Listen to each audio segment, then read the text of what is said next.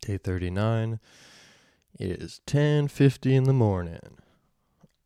Doing a morning episode. Um doing an episode I woke up with some mean cravings. I've been thinking about what my what my new love was, my last love. Weed and Xanax. Weed and Xanax, baby. That shit will make you not care about anything. Weed and Xanax was, oh my God. I don't know why I didn't do that sooner. I had to wait for my last bender. Like, come on. I could have been doing so much Xanax. This whole time, years of missed opportunity of just smoking weed and popping Xanax. I've never been more chill in my life. I mean, at, like, just true apathy. Try to bother me when I've taken three bong rips in a bar of Xanax. Try to bother me. It's impossible. You could slit my mom's throat in front of me, and I'd be like, that's chill.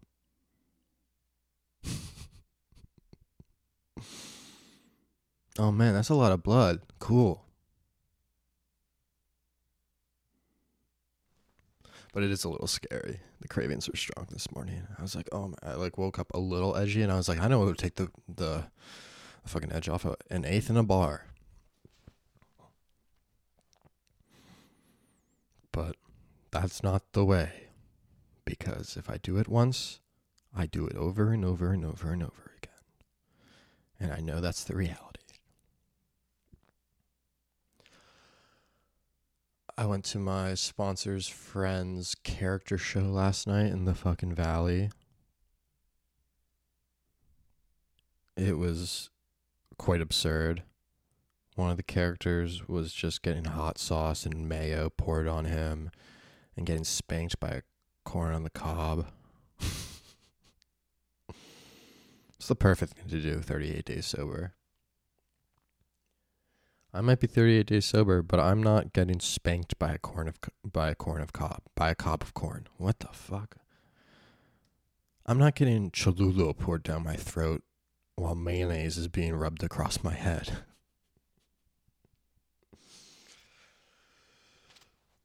Uh, I'm about to read. I'm about to read my fourth step to my sponsor after the meeting today.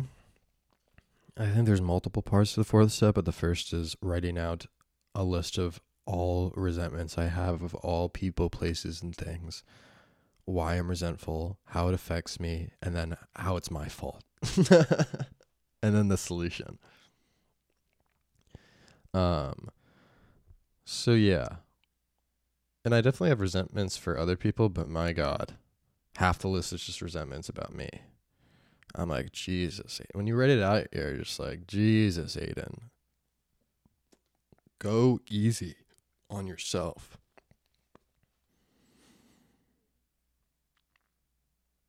I I'm so one of my resentments was I'm resentful of another guy in the rooms with the same name as me because I think he thinks that I that I'm like taking his spot as the resident Aiden. Now that's bad shit. Every time I see him, I think, oh, he's thinking, oh, great, fucking another Aiden.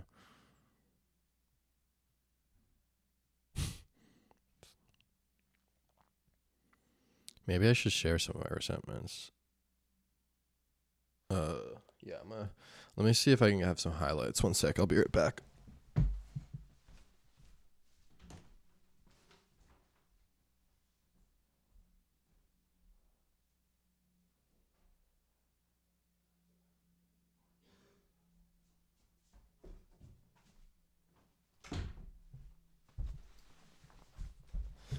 This is good podcasting, right? I might if I remember to edit it out, I will edit that out.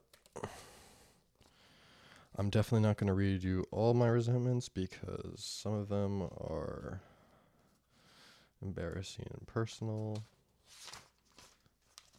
As if I don't embarrass myself with personal shit every fucking day on this podcast. Um,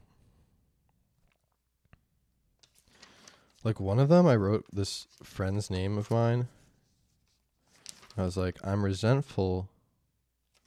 Jesus Christ, I have a lot written down here. I'm resentful of this friend for not reaching out and checking in with me. And this affects my ego and my self esteem. Why isn't he thinking of me? Even though I don't want to hang out with him. like, what the fuck, man? I'm hella. Oh my god, I could go on about this. Seat saving at meetings. There's a culture of seat saving at meetings, which is like when people show up to the meeting like 30 minutes early and they'll put like little, they'll put like anything on a seat, whatever, and that just means like someone's sitting here. And it's people are aggressive with it. There's a, technically a rule where you're only allowed to save a seat for what you and one other person, but I see people fucking walking into these meetings and just they just bring a stack of business cards and just just line a whole row of seats, saving the whole thing. It pisses me off so much. I'm like, these motherfucking newcomers like show up. I show up to like this Friday night meeting. I swear to God, there's like 300 seats in this place, and if you show up 20 minutes, 30 minutes early, every one of the seats has something on it. And it's like, how do you expect new people to come in here and like stick around when they're like, oh, great, fucking what? So that's a resentment. I have resentment of someone for not finding time to fly to LA to visit me. Just so I can hang out with them. As if they fucking hell. Um resentful of people at meetings who never say hi to me or introduce themselves. What's my part in that? I never said hi to them or introduced myself. Ah. Oh my god, the mom and dad one is a little long. My sponsor's on here, which I will read to him, which will be funny. I'm resentful of my sponsor for not giving me quote unquote enough attention, whatever that means, being what I perceive to be hot and cold. It's like this guy has a life. I'm resentful of all of my tattoos because they are stupid and ugly for the most part. Some of them have great stories behind them, which is fun, but Jesus Christ. If you haven't seen my back tattoo, my back tattoo is one of the dumbest fucking things I've ever done. I'll show it. I'll show it for the video tattoo. Dude, if you're depressed, don't put a sunset on your back. I was feeling I was 19 and I was feeling depressed. So I got this. And this will be for the video watchers.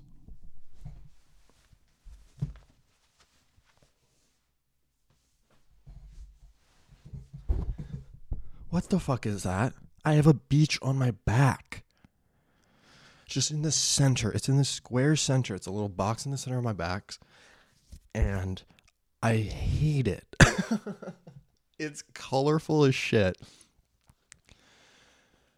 And I mean, luckily I don't have to look at it all the time, but I mean, like a majority of the time. Like one of the last like women I hooked up with, I showed her it, and she, she, she was laying on her back, and she rolled over onto her stomach with her hand, with her face in her hands like what the fuck is this kid ha- what the fuck does this kid have on his back? And i just had to watch her just like pro- emotionally process the fact that i have this fucking idiotic ass tattoo. Um yeah the mom and dad resent the list is resentful. Um that sentence didn't make sense. Um i'll definitely do some childhood shit in maybe the next episode because that one that'll be a little longer, and I, I have to run to a meeting pretty soon. Um, normies, we call you guys, we call non-alcoholic normies. Normies perception perception of alcoholism. It really pisses me off. Uh, it's people's perception of alcoholism is really fucking basic. Um, some random people from New York. I'm like resentful of their success, and one of these people I've never fucking had a conversation with. Uh, the resentful of how insecure I am is a thick passage.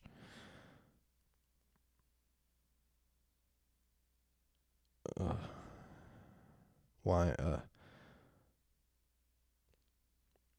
gen- uh, insecure generates awful negative self-talk that ma- that reinforces already insecure behavior. I always quote unquote present well, but never back it up.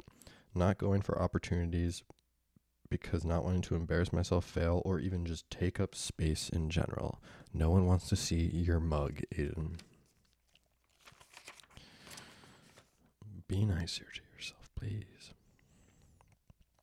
Resentful of my ex girlfriend for not wanting any sort of relationship with me, even after making amends, despite the fact that I acted like a complete psycho at the end of that relationship.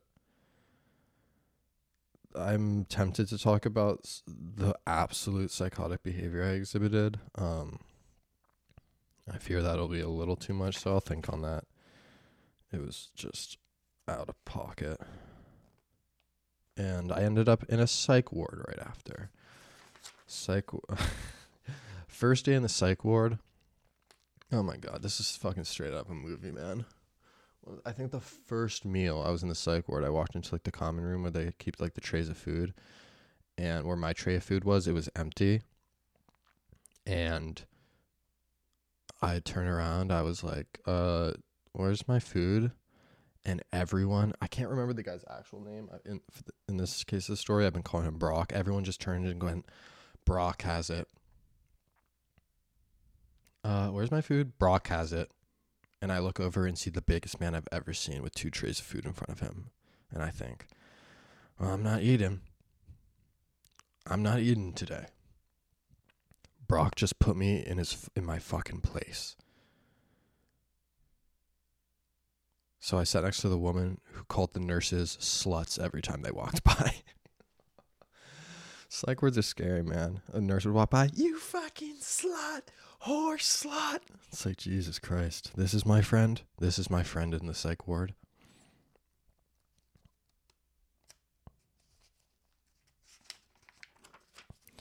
All right, all right, miss. I'm going to give you a shot. I bet you would, you slut. Um, I'm just flipping through the four step scene if there's any other things worth mentioning. No, not really.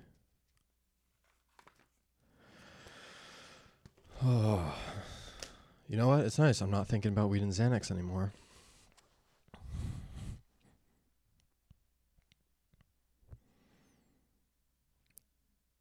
You know, rip a bowl and take a Xanax. I would have thought 9 11 was performance art.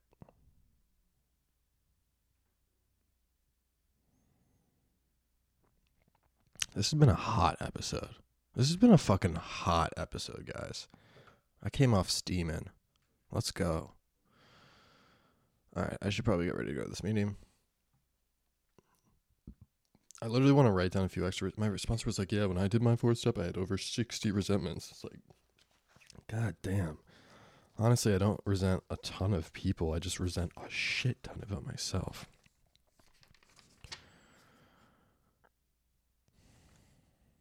Which is something to be grateful about, I guess, in terms, well, you know, not the myself part, but I do think I'm surrounded by a good amount of love.